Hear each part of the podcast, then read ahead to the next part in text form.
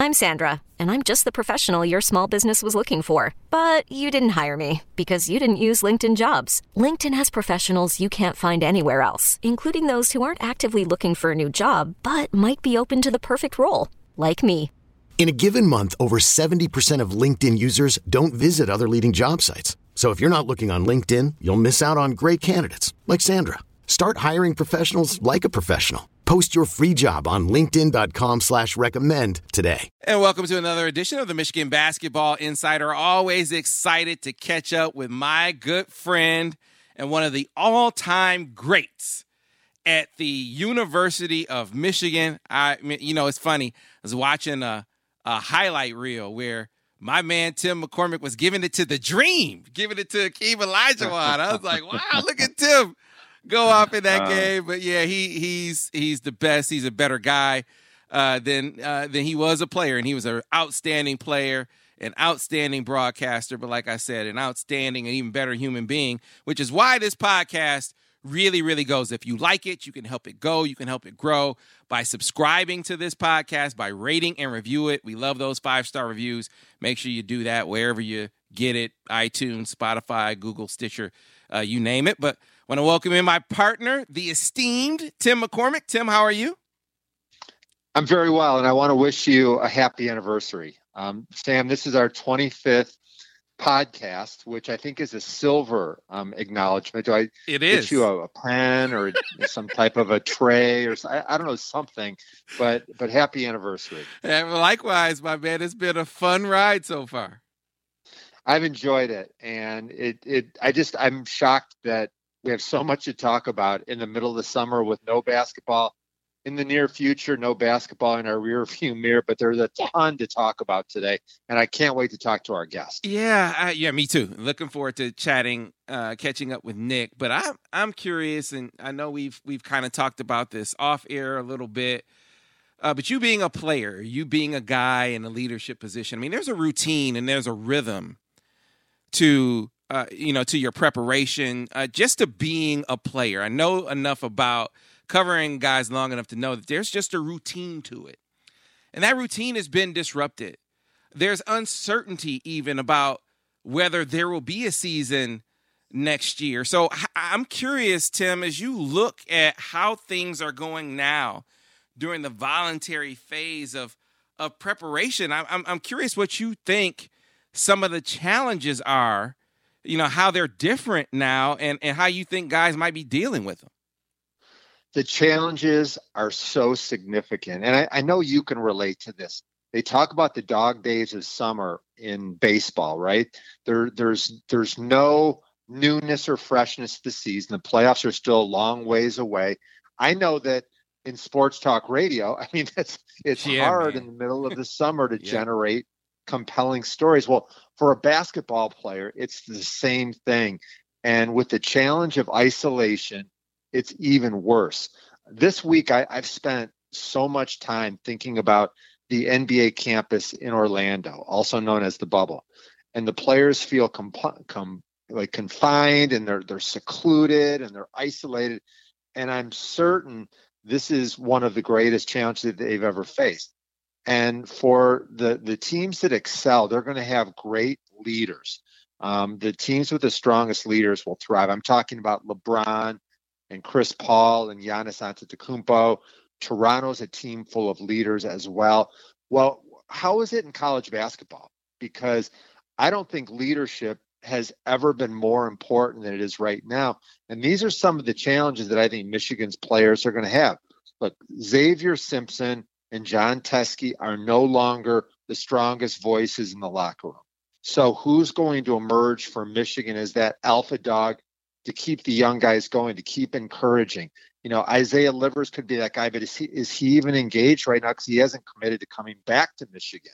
Um, you know, do the Michigan players have the discipline to stay out of public settings and crowded apartments and houses? Right, that's going to be important can the players stay motivated with their workouts when articles and social media are acknowledging the fact that probably the, the, there's not going to be any sports this fall and then also can Juwan and his staff keep the enthusiasm level high when there's so much uncertainty and negative news.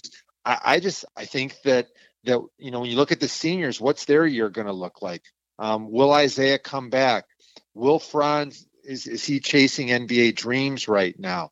Um, Sean Chaundee Brown, what's his year going to look like? This has to be crazy. He doesn't even really know Ann Arbor yet. So I am. Um, I think that there's a lot going on, Sam, and I'd love to hear what you think about all this uncertainty and how leadership must play a huge role. Yeah, absolutely. Well, first off, let me start off by giving a tip of the cap to you, Tim, because you said something in, in reference to Chaundee Brown when we a few podcasts ago when you talked about what the NCAA's posture was going to be when it came to these waivers. And and you said at the time, you said, you know, Sam, I think they're going to be extremely lenient with these waivers. Basically, you know, you apply for one, you're going to get it, even though they decided to kick the can down the road as a, as far as that rule is concerned, where guys would automatically be with a transfer automatically be eligible. I think there's evidence to back up your point, your point of view that it's going to be rather easy to get one. This kid, JT Daniels, USC quarterback, decided to to transfer. Clearly, uh, a driving component of this is the the quarterback deal in at USC probably wasn't going to get the job, and he got immediate eligibility at Georgia. Now he's a California guy. I understand he's an LA guy going across the country to Georgia to play, and he was he was granted immediate eligibility. So I think you're spot on with that. First, Tim, I can't imagine Chaundee Brown not getting a waiver, uh, especially with the case that he has. I think you're on point there.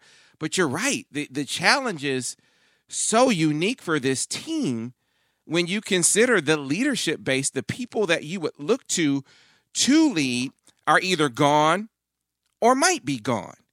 Uh, and talking about Isaiah Liver. so you you it leaves you with a void that hopefully some guys are are are, are feeling empowered by. Uh, that I can't tell you that I've heard who it is. I can tell you who I think the candidates are. You know, a Who guy. I think I think Franz Wagner. I said this before. I think I think Franz Wagner has within him inherent leadership ability from a mentality standpoint, from a desire to want the pressure on his shoulders standpoint. I mean, you you've seen him try to lift guys, even as a freshman, him trying to pick guys up on the floor. It, it might seem like a maybe a foreign concept uh, for for for him in the eyes of fans, but I just think it's something that comes naturally for him. I saw it throughout his freshman year, evidence of it, and I'm not just talking about the the rah rah fire you up stuff.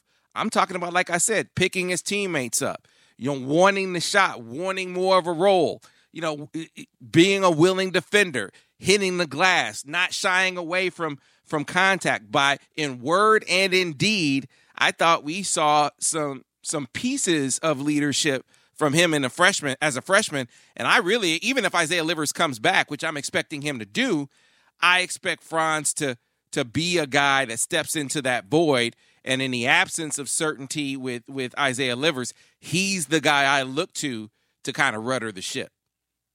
Yeah, it's a good possibility, and and I think that Eli Brooks will have to be um, in a strong leadership role as well. Austin Davis, he's been around for a long time, but sometimes the leadership is also based on production. Mm-hmm. Um, but the the freshman class, I think, will be interesting also because as a young guy, they don't know any better, so they can't wait to get in the gym and you know they they start their workout and look down at their jersey and it says Michigan and they're all proud.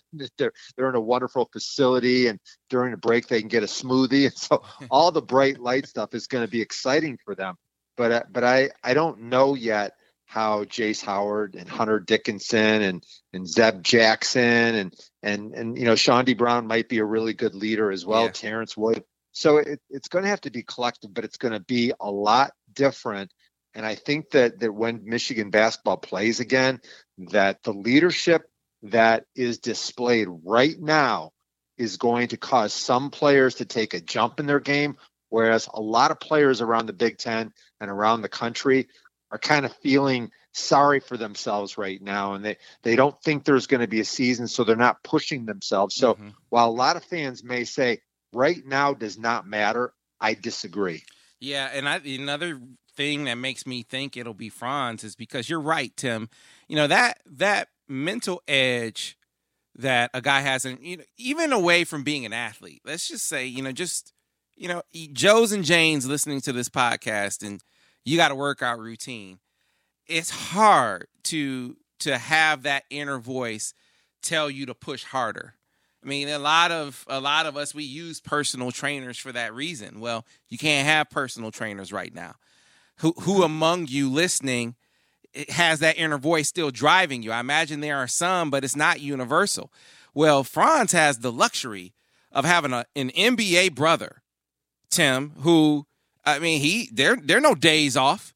If you're a pro, there's no days off for Mo Wagner and uh, to when you quarantine with your brother who's an NBA guy, you aren't taking time off. You aren't resting yeah. on your laurel. So I, I, think that's another thing that would both mentally and physically kind of will have him primed and and honed and, and ready to take on that leadership role.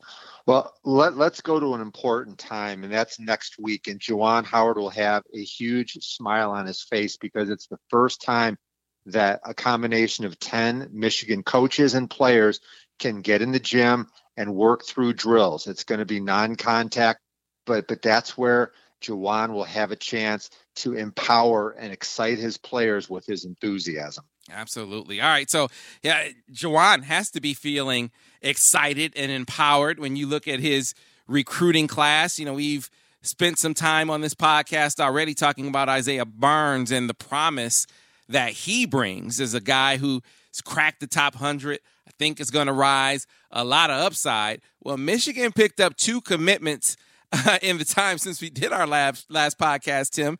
Let's start off talking about one right now a versatile front court guy that the Wolverines went and got from Stewartville, Minnesota. Uh, a guy that they beat out the you know the in-state program for, for instance, uh, a stretch big can shoot it, high IQ guy, Will Tschetter. I'm curious your thoughts as you watch this film, as you've gotten to know a little bit more about him. What are your thoughts on Will Tschetter? Let me start out by saying I've only watched his tape, and what I've seen is I like. I, I, I like his his his versatility at six eight.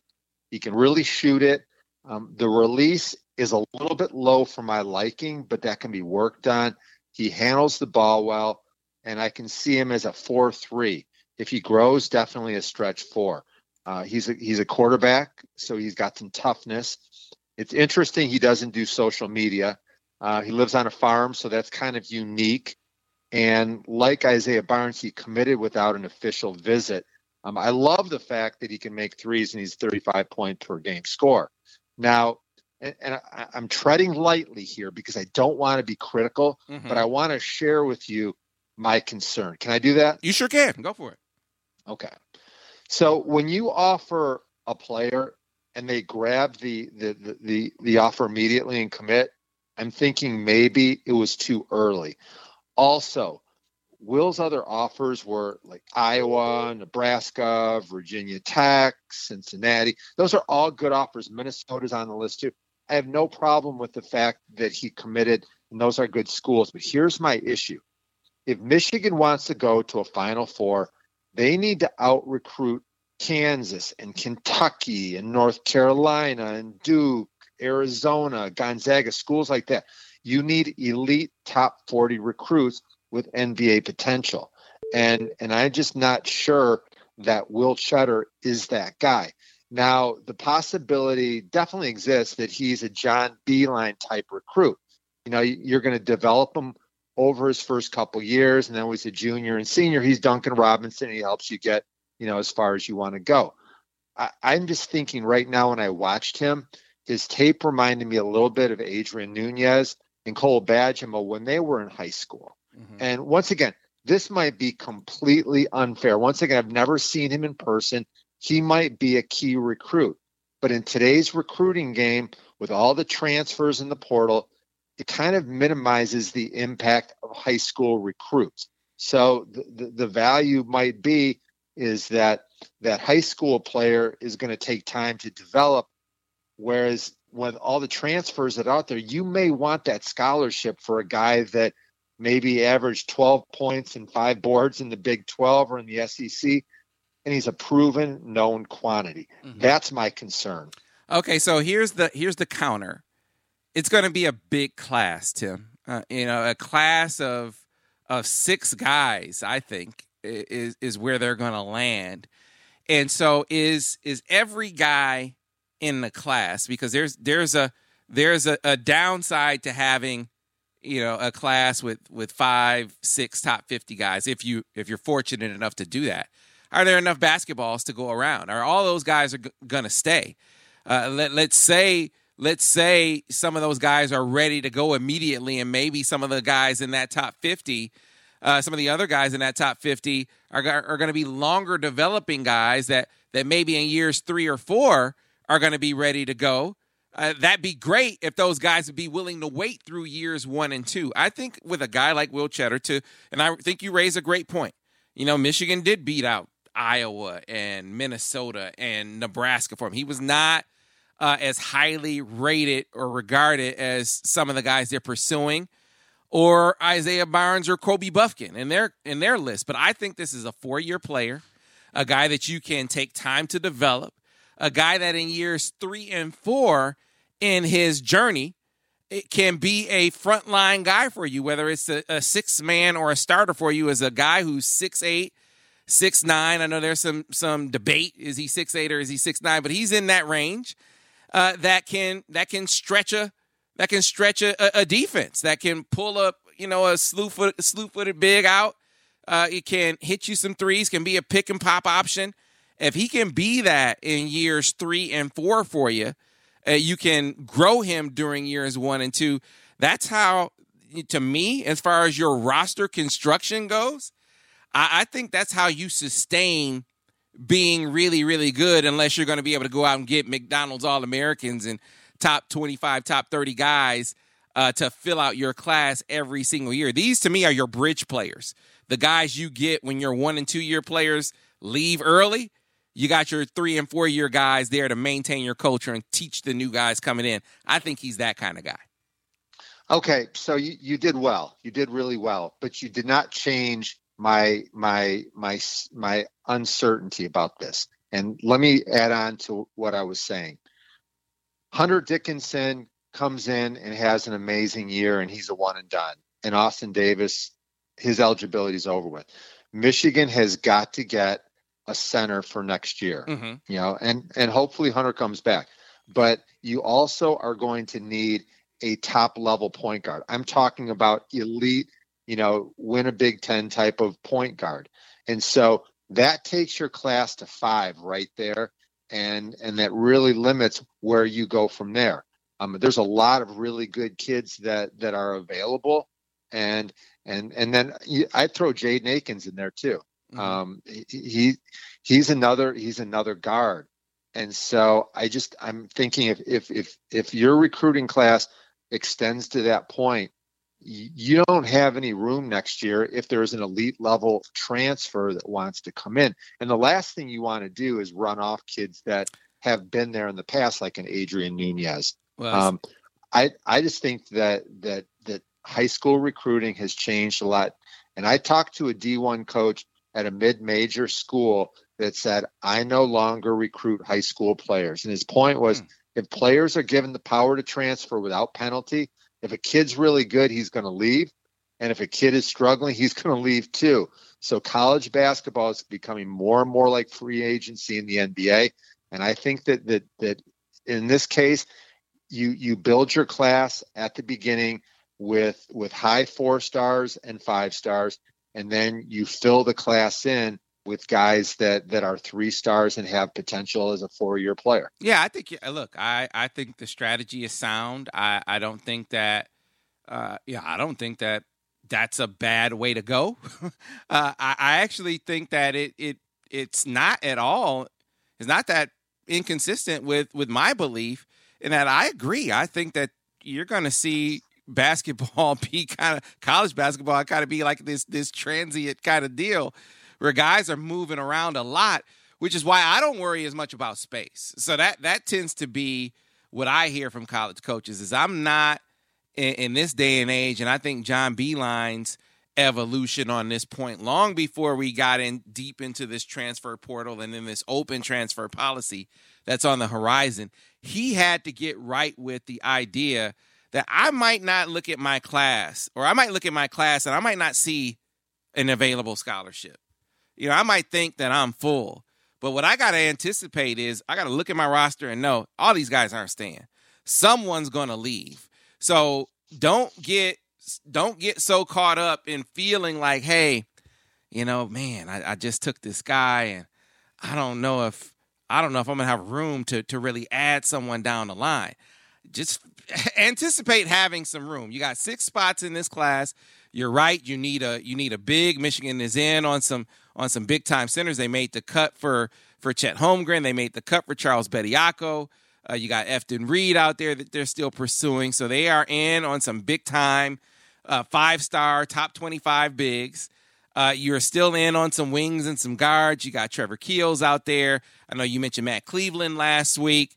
Uh, you know, you got Jay Akins out there. They just made the, the cut for Angelo Brizzi, a point guard. Uh, you know, you if you add a big, uh, you know, another wing, uh, maybe a, a, guard in there. Maybe you, you know, if you if you do a a a a guy like Jalen Warley who can be a point guard, he can he can actually function as a, you know the the guard piece to the puzzle, and maybe you could throw another forward in there to go with a big. So there's still some flexibility in there, but I, I think the prevailing theme for me is I wouldn't be so worried about space, Tim. I think if you need to add a guy, this day and age, you're gonna have space to add a guy.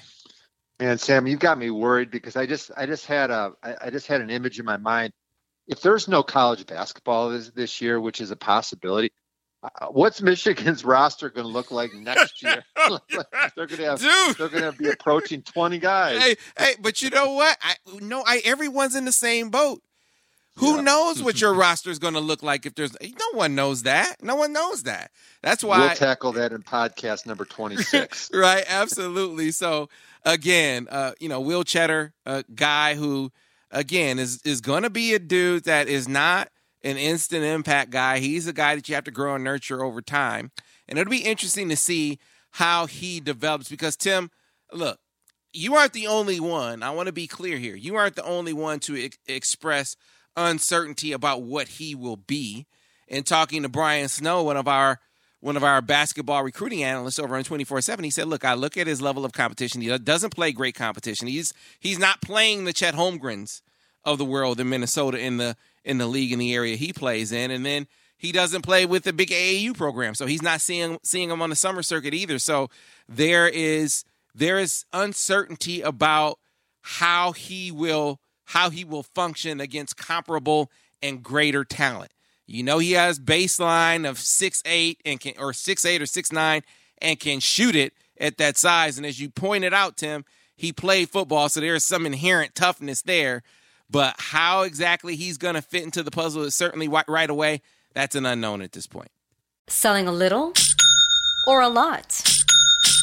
Shopify helps you do your thing, however you cha-ching. Shopify is the global commerce platform that helps you sell at every stage of your business. From the launch your online shop stage, to the first real life store stage, all the way to the did we just hit a million orders stage. Shopify is here to help you grow. Whether you're selling scented soap or offering outdoor outfits, Shopify helps you sell everywhere. From their all in one e commerce platform to their in person POS system, wherever and whatever you're selling, Shopify's got you covered. Shopify helps you turn browsers into buyers with the internet's best converting checkout, 15% better on average compared to other leading commerce platforms. And sell more with less effort thanks to Shopify Magic, your AI powered all star. Shopify powers 10% of all e commerce in the US. And Shopify is the global force behind Allbirds, Rothy's, and Brooklinen, and millions of other entrepreneurs of every size across 175 countries. Plus, Shopify's award winning 24 7 help is there to support your success every step of the way. Because businesses that grow, grow with Shopify. Sign up for a $1 per month trial period at at shopify.com slash odyssey podcast, all lowercase. Go to shopify.com slash odyssey podcast now to grow your business no matter what stage you're in. Shopify.com slash odyssey podcast. Agreed. let's move on. All right. So a, a great place to move on is you know there are a lot of people who had some uh, they they felt like it was uncertain what Nik Stauskas was going to be at this level. Here you had a Canadian guy. We saw a lot of mixtapes uh, of him coming out of high school, but what was he going to be when he got to the University of Michigan? Because he wasn't. I mean, he went on to be the Big Ten Player of the Year, Tim, but he didn't come in with that kind of acclaim. He didn't come in five star rating, you know, two and done guy. No one, none of the pundits were saying that about Nik Stauskas, and yet that's what he grew into here. He was um, one of the best shooters in Michigan basketball history. Um, I'd put him right up there with Duncan Robinson. Um, I thought Leslie Rockymore was one of the great shooters. I mean, there have been a lot of them. Glen Rice. Um, yeah, how how can you, how could I forget that one? Um, but but Nik Stauskas is truly um, a legend based on the fact that he was a Big Ten Player of the Year, an All American, a champion. Uh, yeah, I'm I'm excited to talk to him. All right, so now we are going to add to this podcast one of the all-time greats on the court and one of the all-time great guests one of the all-time great Wolverines. I watched him come in and go from being a role player to being a star, being a guy who should have been on the Big Ten all-decade team. I'm just saying. I'm just saying. My personal vote. But joined right now by Nik Stauskas with us here on the Michigan Basketball Insider. Nik, how you doing? I'm good, Sam. How are you? And thank you for having me on today. Absolutely. So, uh, Tim, I know you guys had a, a, chance to catch up during the season, and I believe when you guys talked, right? Weren't you guys talking about a about nuptials, about pending nuptials? Yeah, uh, I, I, you're going to be a married man soon, Nik. What what's what's going on with that? Congratulations. Yeah, thank you. I'm I'm yeah officially going to be off the market on August 8th.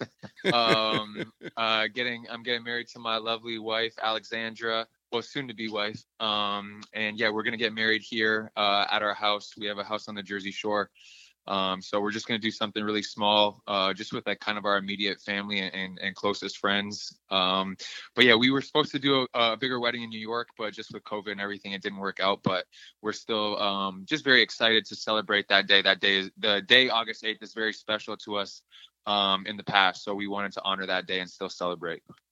Well, look on the bright side, Nik. You're going to save a ton of money by having a small wedding, so right? and, and, it counts the same. Yeah, 100%. I agree. I agree.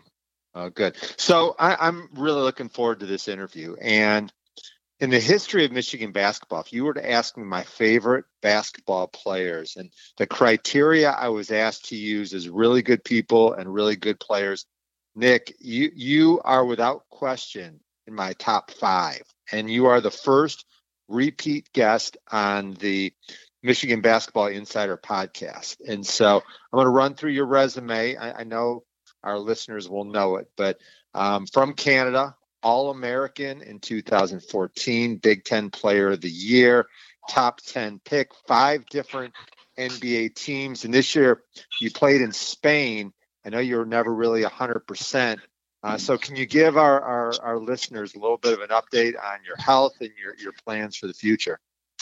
Yeah, I mean, right now, uh, I I had surgery in February on my knee, so that cut my season short in Spain. Um, I came back to the United States uh, to get the surgery done, and uh, yeah, just the past four or five months, I've the main focus has just been rehabbing and getting myself completely healthy. So I actually just started um, working out on court again these past two three weeks. So um, starting to ramp things up again and just get myself ready for whatever next season is going to bring. Um, you know, I think with the schedules kind of being changed right now and the world kind of being in a weird place.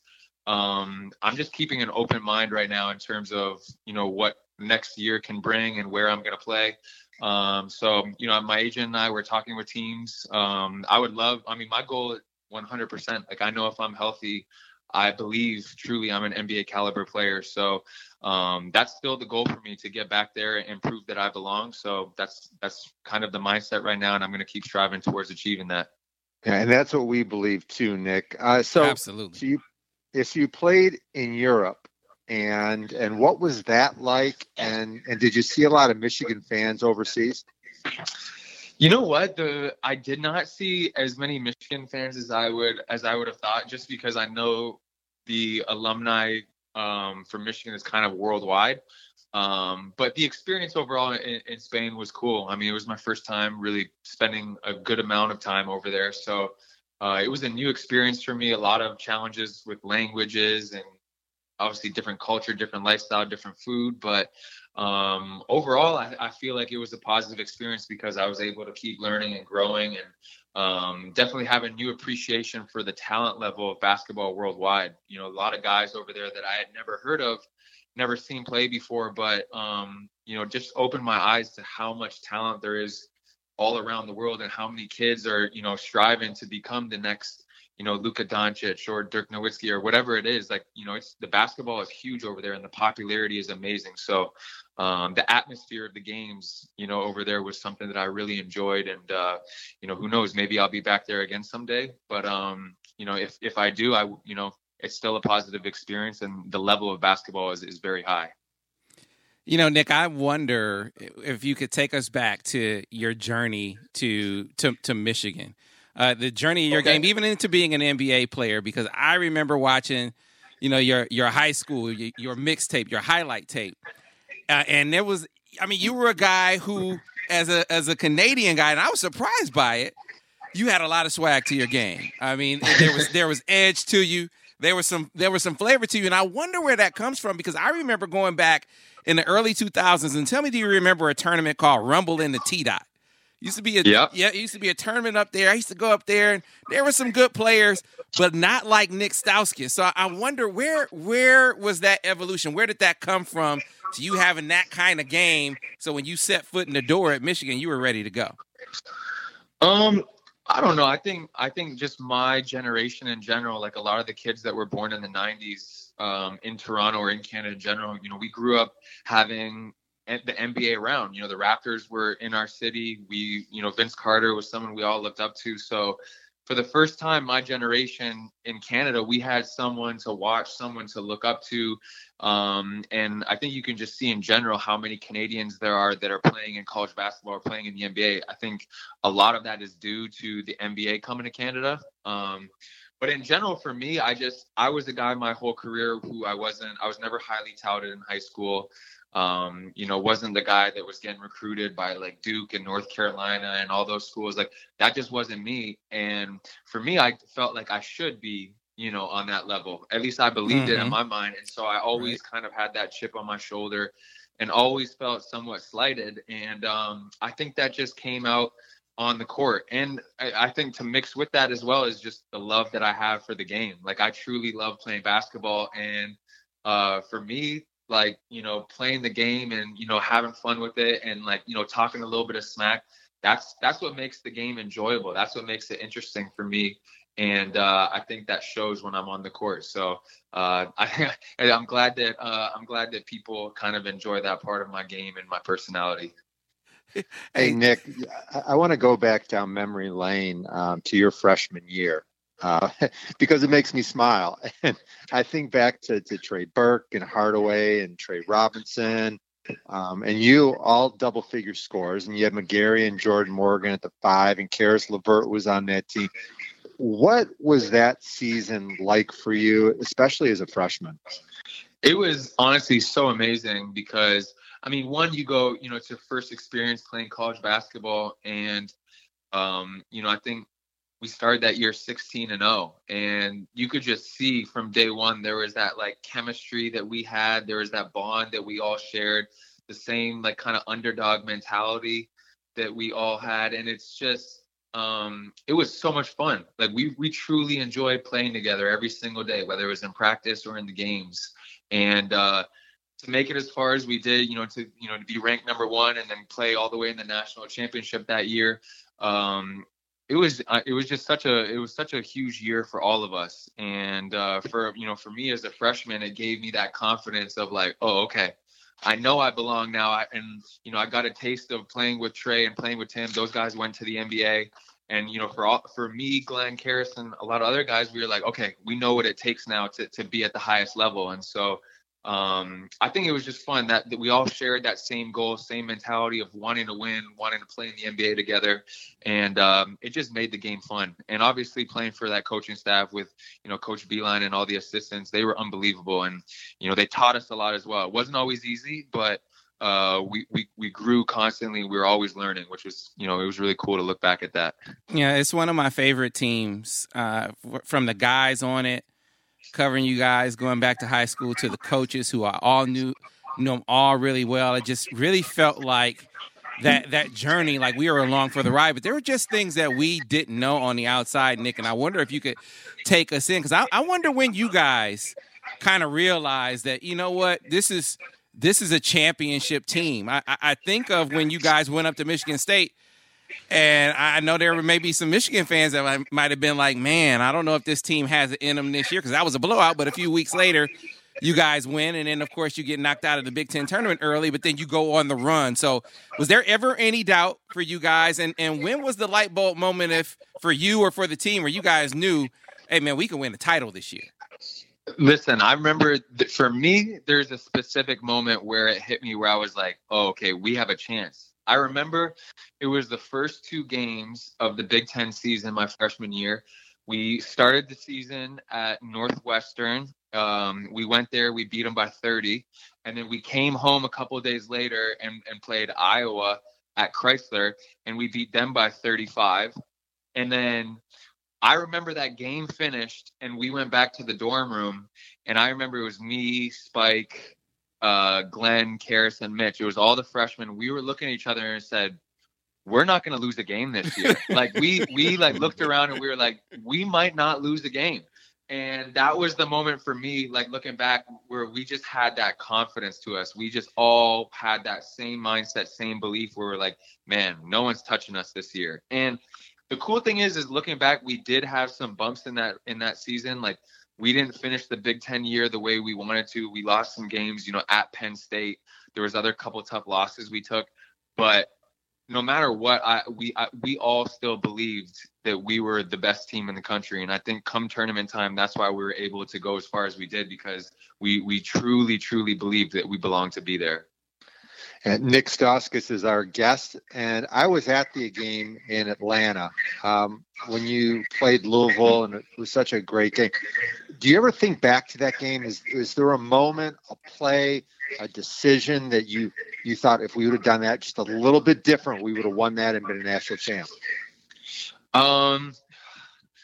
Well, I think back to that game, and it was tough. We we were playing so well in the first half, and Spike obviously carried us with Trey being in foul trouble, but it was Luke Hancock who really changed the whole momentum of the game in the last three, four minutes of the first half, where he kind of went with those four consecutive threes, and all of a sudden it's a ball game.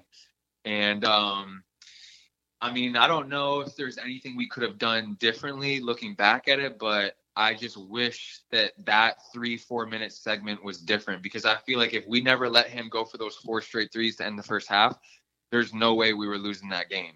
Um, but obviously, in basketball, momentum is a huge. It's a you know it's a huge factor, and anytime you can reel off four straight threes and go into halftime feeling good about yourself, you know you're going to come out in that second half and, and probably play your best basketball, and that's what Louisville did. They you know they played solid all throughout that second half, and even when you look late in that game, that block that Trey had on Peyton Siva, I mean, again, like we did everything we could. Some calls didn't go our way. You know, some bounces didn't go our way. And um, at the end of the day, you have to tip your cap to Louisville. That was a hell of a team that they put together. But uh, yeah, no, there's definitely there's definitely some times where you look back and think, man, what if you know, what if we did things a little differently?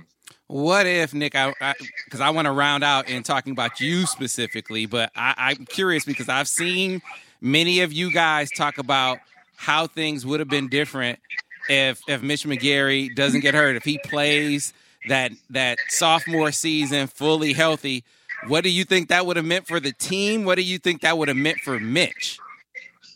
It would have been huge for both.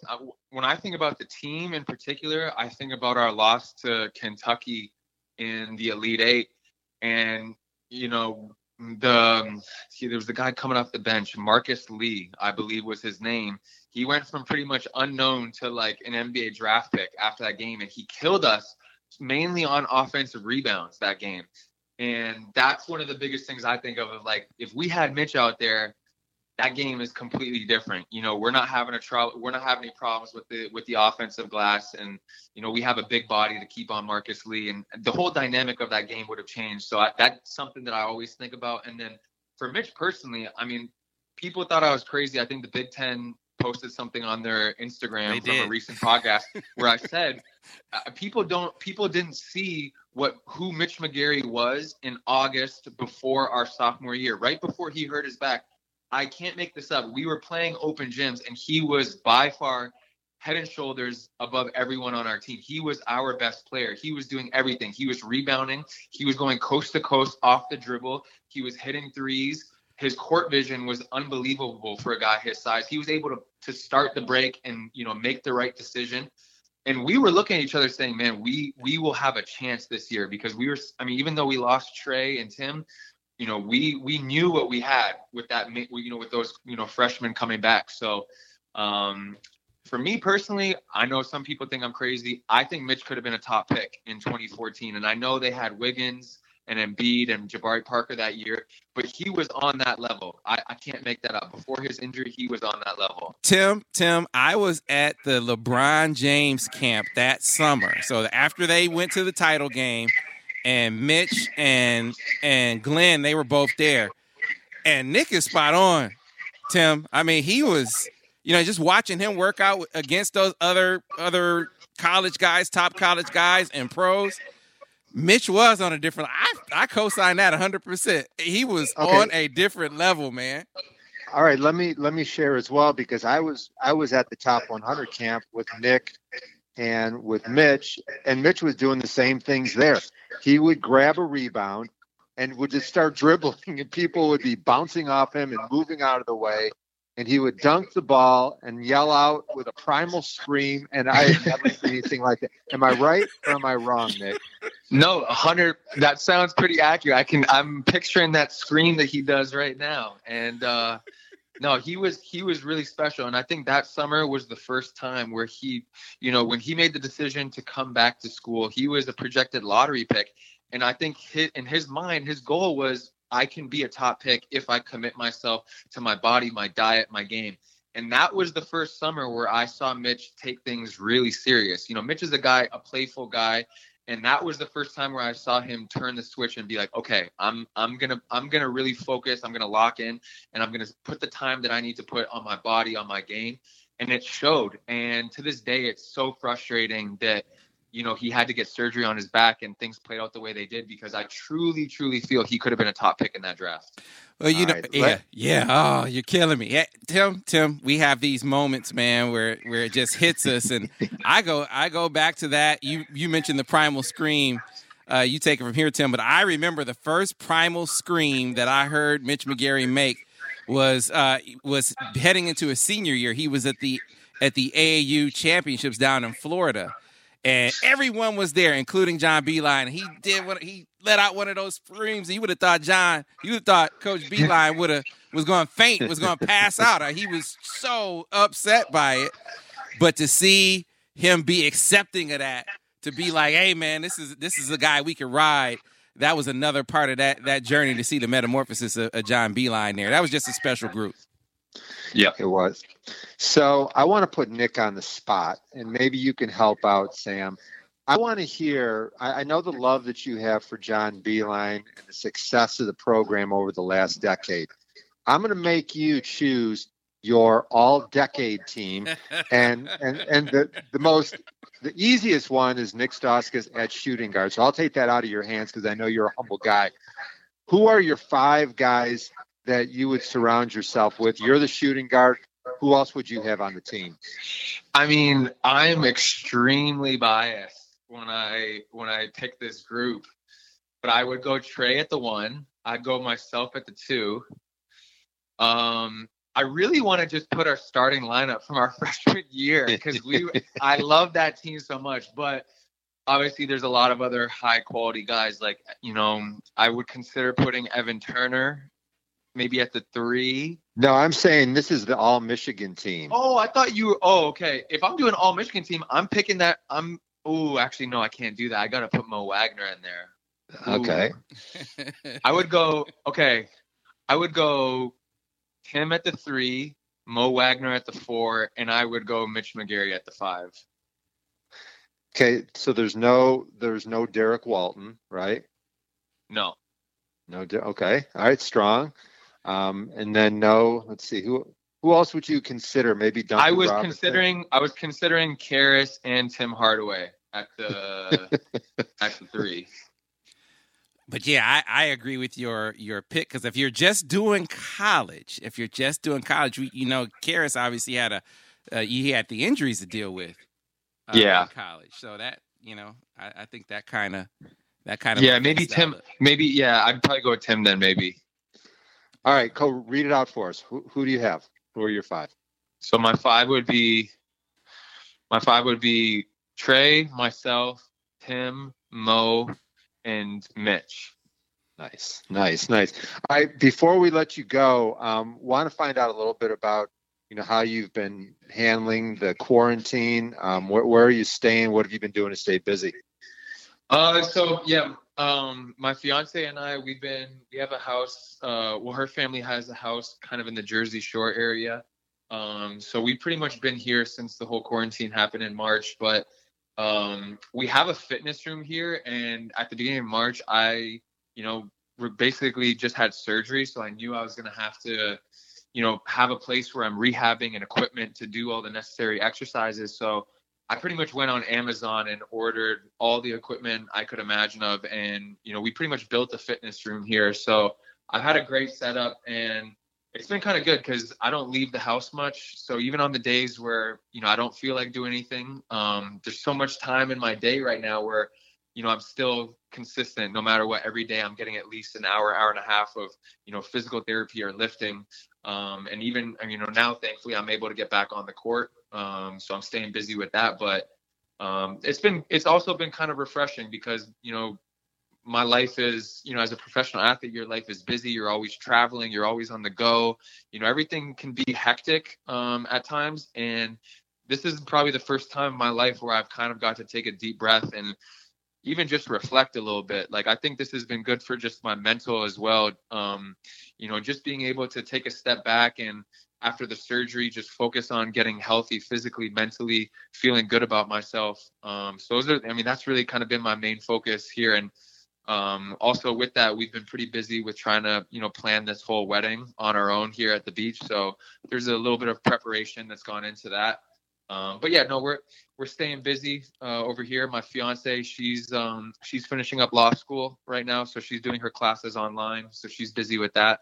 Um, but yeah, it's been it's been good. I'm definitely at the point now where I'm looking forward to next season beginning. Um, no matter where you know where that ends up being for me, but um, it's been a while since I've, you know, been on the court playing in a serious competitive environment. So, uh, starting to get a little bit antsy again, but at the same time, just still trying to take my time on my rehab and and getting back out there.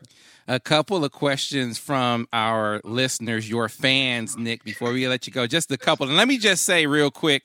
Uh, whoever does the Big Ten did the Big Ten All Decade team that put Aaron Craft on that team, a guy who What? who Aaron Craft was third team, never made All Big Ten. You got the Big Ten Player of the Year in Nik Stauskas, and you put Aaron Craft on that team. I'm just saying, it, one of those things that if I'm Nik Stauskas, that's just a, another chip on the shoulder right there, Nik. But I got I'm, I'm feeling, I'm feeling slighted. I'm feeling very slighted. right? All right, so we got we got a couple questions real quick from uh, from our listeners, and one of them, uh, speaking of having a, a little swag, a little chip on your shoulder, they said, "Nik, a question for you," and this is from Wolverine Jet. Wants to know which moment was better: the Wisconsin step back three, blowing a kiss at blowing a kiss at MSU, or the three during the USA chant at Illinois. Ooh, ah, that's a tough one. I I think I'm gonna go with the Wisconsin step back three, just because th- there was it wasn't just a shot; it was a significant moment in like for me because you know the the backstory on that one was the play before Coach Beilein drew up a play for me, and I had the open shot. I hesitated and almost turned the ball over, and he called a timeout afterwards, and in the timeout he chewed me out and said, "Listen, if you don't want the ball, let me know. I'll drop a play for someone else." and that like hmm. that irked me. I was like, "No, no, no, no, no, no, run it back. Like, give me the ball." And so on that play, when I hit the step back, um, if you if you watch the replay after I hit it, when I walked to the bench, it zooms in on my face, and I said, "I want this." And that for me was a significant moment because it was like a turning point for me confidence wise where I was like, okay, I'm the I'm the man and I know I can handle that. Like I'm comfortable with it now. I'm not going to shy away. I'm not going to be scared of the moment. Like I'm ready. I've put in the work. I'm here. I'm ready. And so for me, that was a big moment, obviously because we won the game. But for me personally, confidence wise, it was a it was a huge moment for me. All right, this one from Saving Adam Ryan. Uh, Nik, which Big Ten defender played you the best, in your opinion, during your time in college? Um, well, you know, although Aaron Craft, you know, made the team and made the third team, and you know, we t- just talked about that. He was someone who was extremely tough. But I, the person I would say, just historically, I didn't play well against was um, Yogi Ferrell at Indiana. And during my sophomore year, when um, you know I started, you know, becoming a little bit more um, more used in our offense, teams w- started to put their smaller point guards on me, and they tried to speed me up, try to get in me, try to, you know, you know, just just mess with me a little bit. And Yogi, out of all the players, I think he did the best job of that. He's quick, he's low to the ground, he's strong and um, for me it was it was something new. I was used to going up against you know other wing players who were six five six six. And it was a huge adjustment you know going up against yogi who was kind of just underneath me the entire game. Like i always just felt him there. And uh, it was definitely bothersome to the point where I, I i think i had one of my worst games my sophomore year in indiana. Um, and yeah, so I definitely give him credit for that. He was a tough he was a tough guy to go up against. All right, and last one. This is from Dr. Kang. This is a Tim McCormick style question right here. All right, so uh, from Dr. Kang, Nik, 2012 13 2012 2013 Wolverines versus the 2013 2014 Wolverines. Who wins? Now now let's set this let's set the scenario right. This is a fully healthy Mitch McGary oh. on your on wow. your sophomore team. This is Big 10 player of the year Nik Stauskas. So wow. you know your your better version of yourself versus the freshman version of yourself, the better version of Mitch versus the freshman yeah. version of Mitch. Of course, you got you still got Tim, you got Tim and you got Trey on that team and all that. Who wins that match? That's tough. I think I still. Uh, I think I still have to go with our freshman with my freshman year because like man Trey was Trey was national player of the year that year like he was Trey was on a different level my that 2012 2013 year, and then obviously Tim and whole freshman class.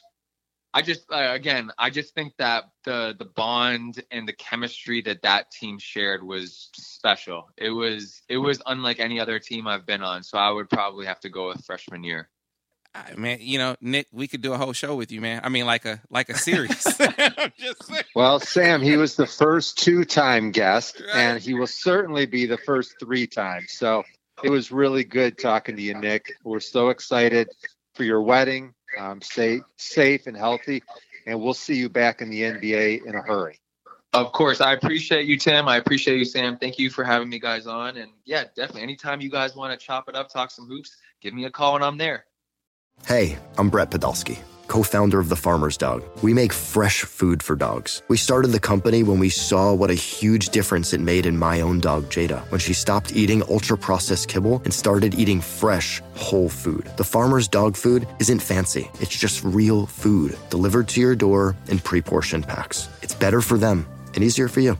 Get 50% off your first box at thefarmersdog.com slash podcast. That's thefarmersdog.com slash podcast. Man, Tim, that was fun. It's fun catching up with Nik. You know, it's I love any Michigan team, as I'm sure you do, but it's different. It is different for me when when we're talking to guys and, and when when I've watched guys that I knew and I watch come up. I remember Nik Stauskas before he got to Michigan, like the summer between his junior and senior years coming uh, to WTKA and us sitting down in the in the studio and during an interview, he'll tell you, he'll say like, "I was a nobody then." He wasn't a nobody to me or to to Michigan fans, but you know, to to watch him grow and blossom into what he became, to watch that team go on the run in 2013, it just, you, I just felt it deeper because I knew all those guys so well. Part of the Fresh Five. I, I never really liked that name, but he was was so smooth and he um he immediately made me think about Rex Chapman at Kentucky. I, I thought that they would be the same kind of a player. Nik was always bouncy and and so athletic, and I am. Um, sometimes it makes me question my ability in analyzing players because I just thought his game was tailor made NBA. And I, I've been surprised that he had five different teams in five years and did not become a legitimate starter. Injuries part of the problem, but he's still young enough at 26 that I think he's he's got a chance to get back to the league. I hope he goes to a team. I hope he goes to a good team. You know, I a, a team where he can he can be a specialist that grows into more than that.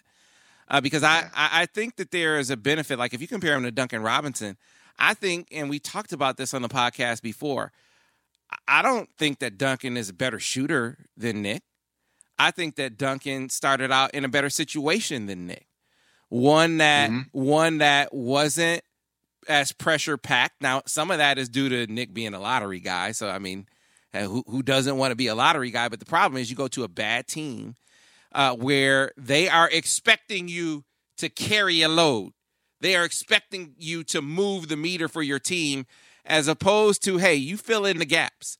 And Duncan, there was you know there's there's pressure in being on a team, but it's not as much pressure as when you're expected to be a guy on that team. So I'm hoping that Nik finds himself back in the NBA in that kind of role on a good team, and they can say, "Hey, Nik, hit some shot. When you get when you get the ball, shoot the ball. We're going to draw it up. We're going to make sure you get your shot. Shoot the ball and then grow from there. If he gets in a situation like that, I'm like you, Tim. I think Nik. I think Nik Stauskas can play in the NBA. I think he should be in the NBA. I think he will be in the NBA.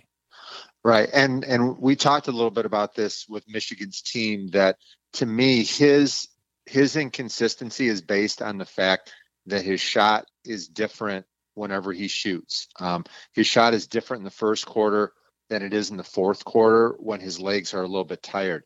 His shot is a little bit different in back-to-back games because he's a little bit tired. And the problem is, and I and I am, um, I'll go back to Darrell Griffith at Louisville. Um, Darrell Griffith from the Utah Jazz. He was such a high leaper on his shot that just brings so much more inconsistency into that shot.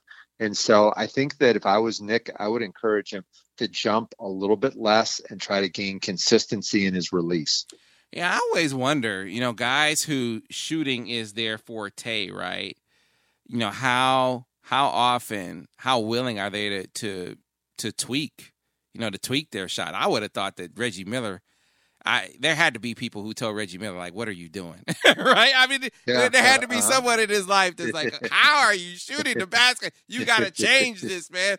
And he probably uh, said, "Hey, it goes in." I'm sure hey, Reggie Miller, you knowing how he talks, he probably said, "Look, I'm not. If it ain't broke, don't fix it." So I, I wonder, is that a is that a thing that would mess with the guy's head if you take a shooter and you say, "Hey, let's mess with your shot." Well, it's it's all about confidence, and maybe deep inside there there are questions. I I can remember throughout a lot of my career, I always wanted to get to the free throw line before I took a shot mm-hmm. because I was a good free throw shooter, and it's a good way to build your confidence to kind of get into that feel good zone. And and when you're relying on knocking down an 18 foot jump shot, you know when, when you come in cold, that's not easy to do. So. Um, but but but Nik, truly a beautiful shooter and one of the best all time in Michigan history. Thanks, Nik. Yeah, absolutely, Nik, and one of my favorite guys, I must say.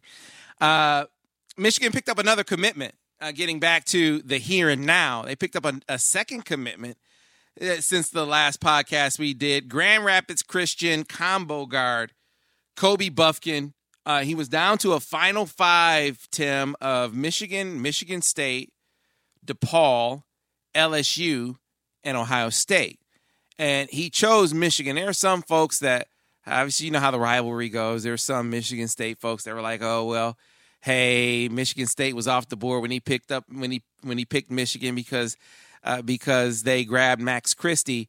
He actually committed to, decided upon, and committed to Michigan before Max Christie's decision. So this wasn't a reactionary thing.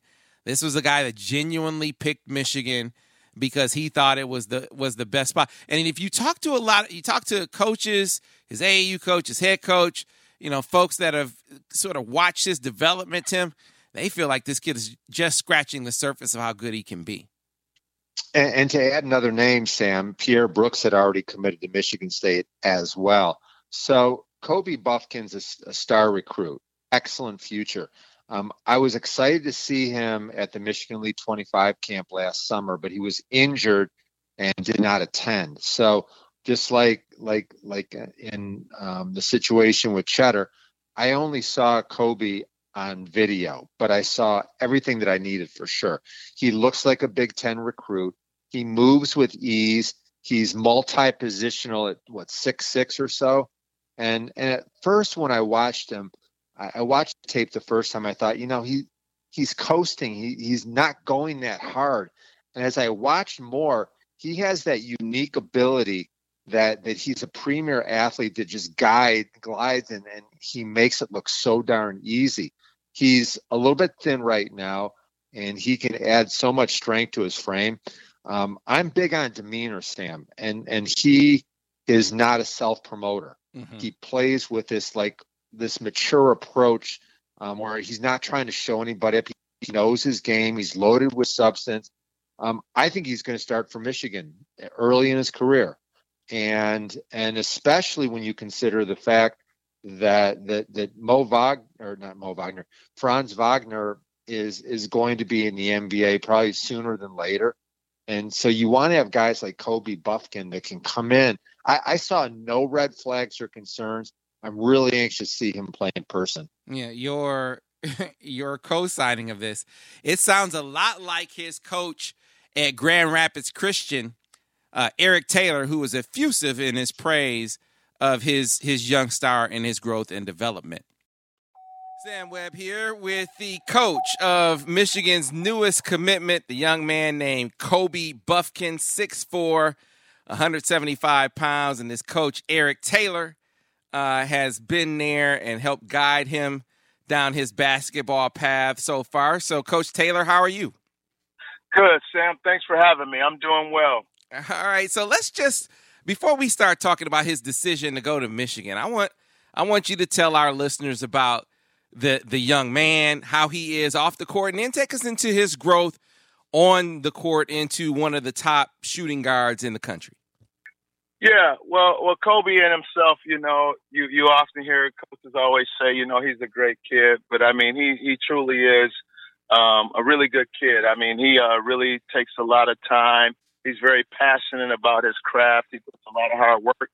And one of the things I think I try to uh, convey this to young basketball players: time as the the uh, the the X factor, meaning the, the quality of time that you put in. Because I think you know, kids put in a lot of time, but it's the quality of the time. It's the purpose. It's the intentionality to what you're doing. And I think Kobe has really uh, learned to uh, grow in that way, and his attention to details is really uh, matured. Um, but off the court, you know, he, he's a humble kid. You know, he works hard. You know, um, he's kind of kid that's always in the gym, just kind of a gym rat and working on his game. And I, I think that's why he's having the level of success um, that he's having. So, for people who haven't seen him play, kind of give us the scouting report. Kind of, you know, tell us what his strengths are, and then the the areas, the aspects of his game that you like to see him improve upon. Absolutely. You know, um, to start out with his his uh, his strengths, uh, Kobe is uh, to me his versatility is probably one of the things that stands out to most as as a coach. Um, uh, ability to make plays, his ability to handle the ball, his ability to shoot the ball, I think makes him very difficult to guard. I think being able to score at all three levels, uh, Kobe can get to the basket. Um, he has a nice mid-range game, um, and he's really uh, he's a good three-point shooter. Um, and you know he's really good in the open floor. So I, I think the versatility allows him to be able to play in most collegiate systems. Um, and that's just a testament to not only his skill set, but I think his basketball IQ. Um, areas that uh, of growth that he has to work on, and him and I talk about this. I think if you really want to be good, you got to be open to constructive criticism. Mm-hmm. Um, and I'm very constructive with him in, in, in terms of he has to get in the weight room, he has to get stronger. Um, is one aspect. Uh, he has to get better defensively. You know, I think he's a very good defender. Um, but I think he has the ability to be a, a really great defender, and that's really just taking more pride on the other end of the floor, and then just continuously uh, work on. You know, he's a lefty, so we really try to encourage him to work more on on going to the right and finishing with his right hand, but also finishing with the pull up going right. So those are areas of growth that I think he needs to work on, and those are things that we'll be focusing on throughout the summer and into the fall and into the season to hopefully prepare him to be ready as much as we can at the high school level to be ready for a collegiate type of atmosphere. So, as far as I'm sure that some of the college coaches that you talk to maybe compare them to someone, but whether it's that or comparisons you made yourself, is there a player in college or the pros that you compare them to? You've heard them compared to? You know what? Not not not really. Um, I, I I see him as a uh, you know who could I compare him to? I'm not sure if anyone comes to mind right now, mm-hmm. but uh, I, I just uh, you, there's a lot of I like to say that are versatile, you know, and and you know a three level score is what I see him. Um, but his ability to create separation and get his own shot off, I think, is a unique uh, skill that Kobe Kobe has. Um, I think that will lend itself to give him more success. Uh, he's good at coming off screens. He's pretty good in the in, in um, in the uh, pick and roll situations, which you know obviously you continue to get better. And the other thing that I say for Kobe is it's really it's, it's learning curve and it's a process.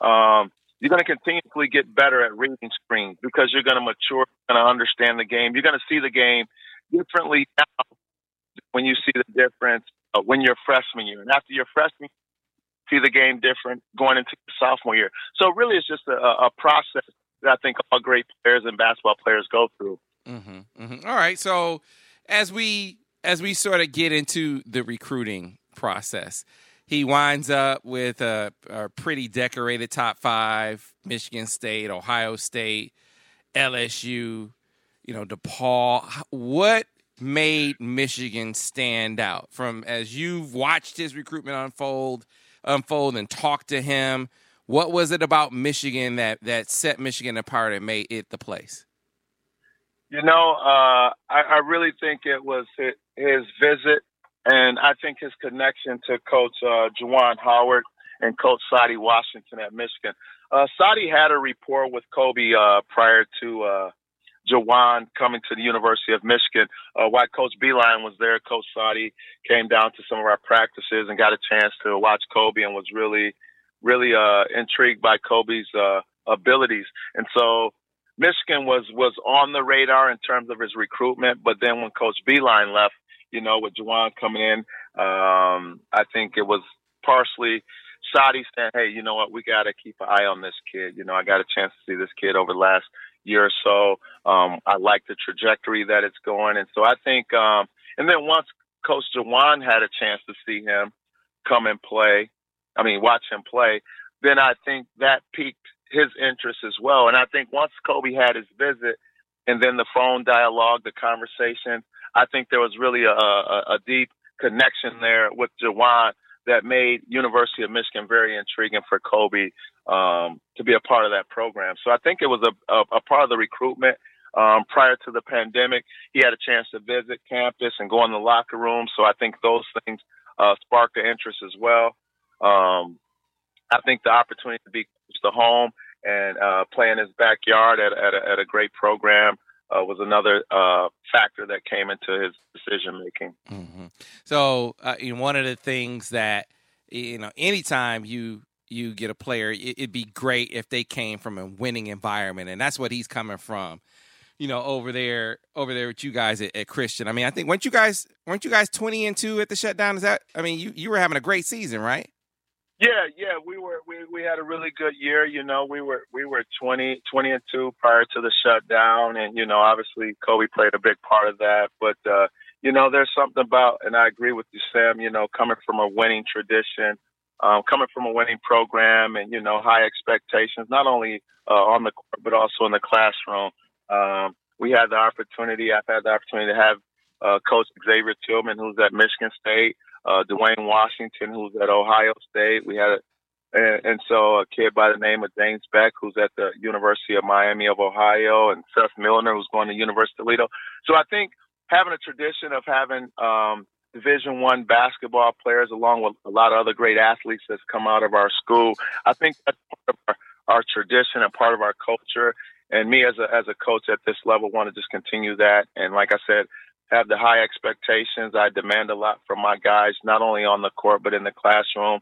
And I think, you know, my job is to try to prepare them the best that I can, along with my, my staff, to help them uh, accomplish their dreams. Know, clearly it really seemed like kind of following you guys. It, it really seemed like Kobe took it to another level last year. So, was there, can you think of a moment? It might have been a play in a game it might have been a, a, a, full game performance. Maybe it was a couple of games. Some moments that stand out in your mind watching him, and it could maybe it was something you saw in practice, but some moments that stand out in your mind and made you say, "Man, okay, yeah, he he's taking it to another level. Man, that's special. Man, that that's what makes him one of the best players in the in the country." Can you think of any of those moments off the top of your head? I think it, I would go back to um, his sophomore year, uh, going into the postseason tournament, um, you you start to see uh, phases of it, but towards the end of the season, I saw to see Kobe come on strong, and I think we played Catholic Central in a district game, and Kobe scored I think 35 or 37 points, but just to see him in a game of that magnitude. I think Catholic was one of the uh, top ranked teams. Um, they just had came back from making a run at the Breslin prior to, and just to see him perform and see his game really come together, his maturity, um, and really stepping up to the moment was a defining moment for me as a coach, where I said this kid has got a chance to really, really be good. And and I think that was the turning the table. And then I think he was able to, to take that right into um, the the off season and and carry that forward on the AAU and then coming back into this past season, I think was a, a place too where I think he really saw his confidence soar, and I think he started to really see that he could really be uh, be really good at this game.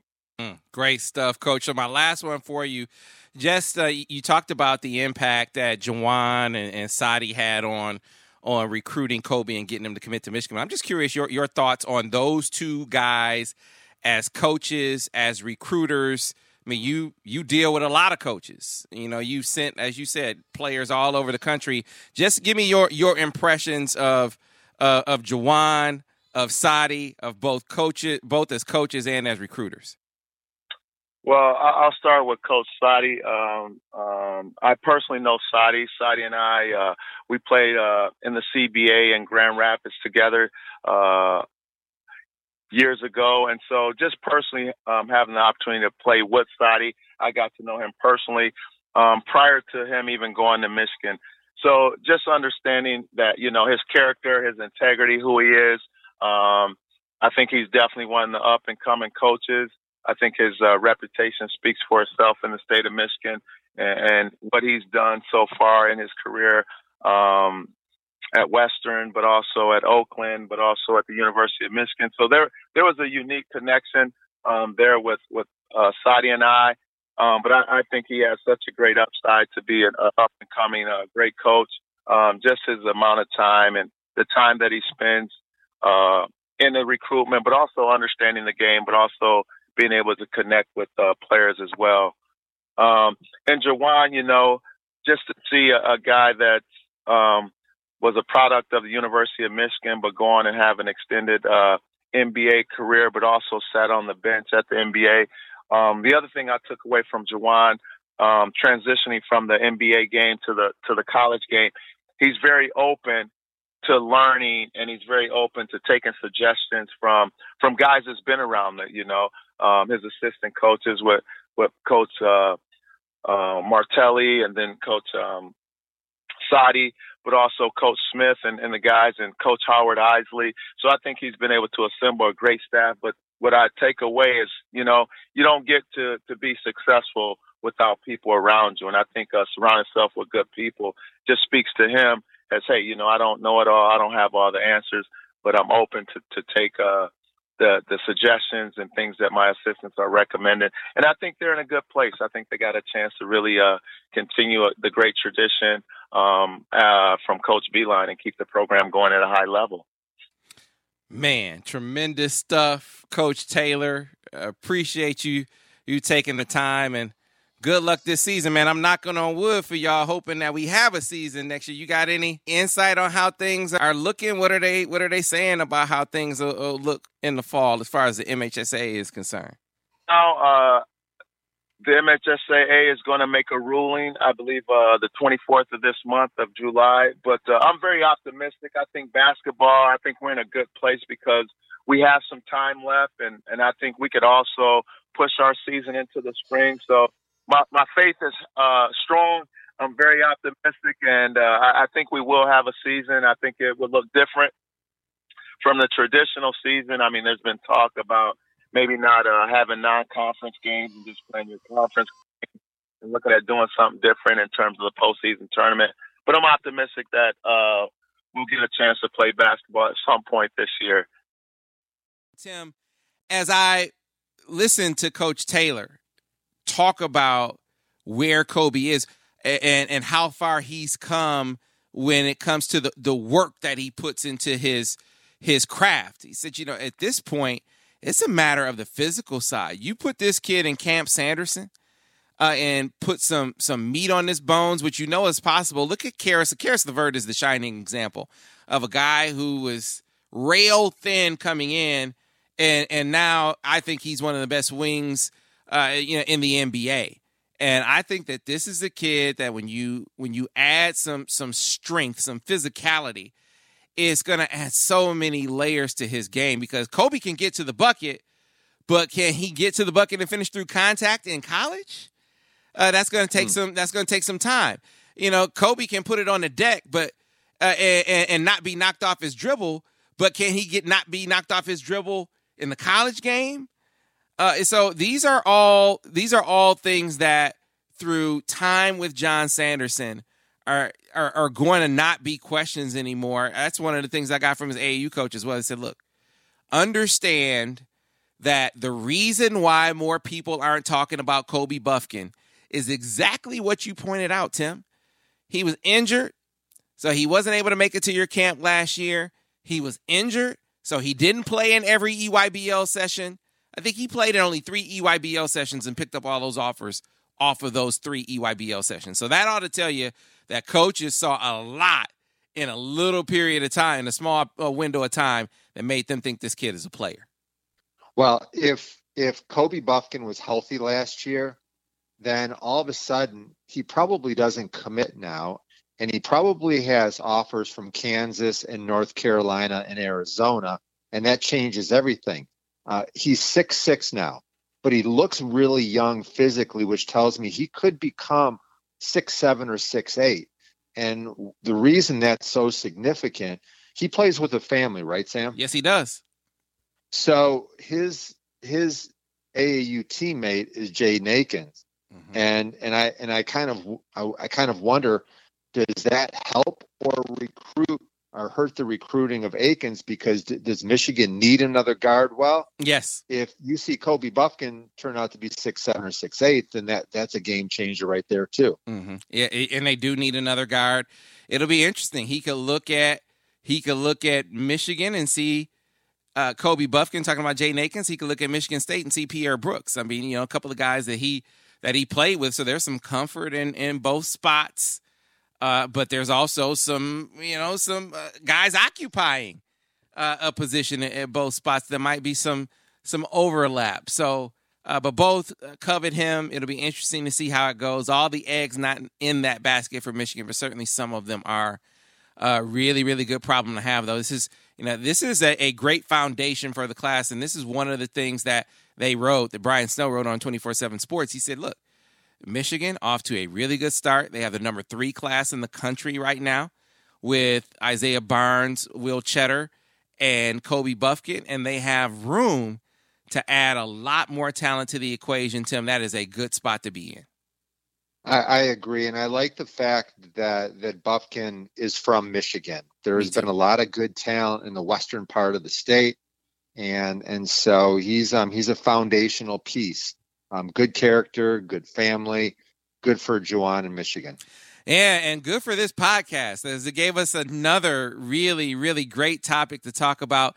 Again, no shortage of topics, my friend. I told you that it would no, and, it would work out this way. Yeah, no, it's been fun. It's been a lot of fun. You know, one of the topics that that I want to dive into is just trying to speculate what in the world is going to happen with Michigan basketball, with Michigan football, with the Pistons, with pro sports. You know, maybe maybe next next time we can speculate on on what it may look like down the road. That is exactly what we will do because in another couple of weeks, maybe that will be more in focus as well. So look ahead to that. In the meantime, folks, be sure to subscribe to this podcast. Be sure to rate and review it. Tell all your friends if they are Michigan fans, if they're Michigan basketball fans, tell them about the Michigan Basketball Insider. They can find this podcast wherever they get their podcasts iTunes, app, you know, Spotify, Google, Stitcher, you name it. They can find it there. Be sure to subscribe, rate, and review. And whenever we drop a new one, you'll see it come up. You'll get that notification. And we'll be back again in a couple of weeks here on the Michigan Basketball Insider. Okay, picture this. It's Friday afternoon when a thought hits you. I can waste another weekend doing the same old whatever, or I can conquer it. I can hop into my all new Hyundai Santa Fe and hit the road. Any road. The steeper, the better. Because my all new Santa Fe is available with HTRAC, all wheel drive, so I can hit the trail without a worry in the world. Heck, with three rows and best in class rear cargo space, I can pack the whole family in with all our gear. We've got available dual wireless charging for our phones, so we'll never lose touch with civilization, and we won't lose touch with the primordial power of Mother Earth. So, which is it? Waste the weekend or do something a little more epic? And conquer it in the all new Hyundai Santa Fe. Visit HyundaiUSA.com or call 562 for more details. Hyundai. There's joy in every journey.